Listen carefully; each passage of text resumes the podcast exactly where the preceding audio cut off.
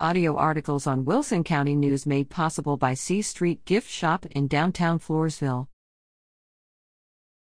Open auditions for Children's Nutcracker are August 25th to 26th.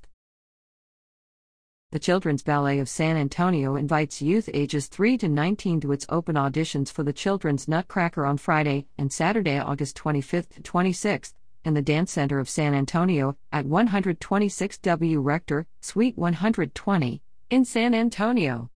Performers sought include those in ballet, tap, folklorico, jazz, and hip hop, along with contemporary dancers, gymnasts, actors, and vocalists. Youth with special needs are encouraged to attend a more relaxed audition on Friday from 5:30 to 6 p.m. General auditions are planned for Saturday from 10:30 a.m. to 6 p.m.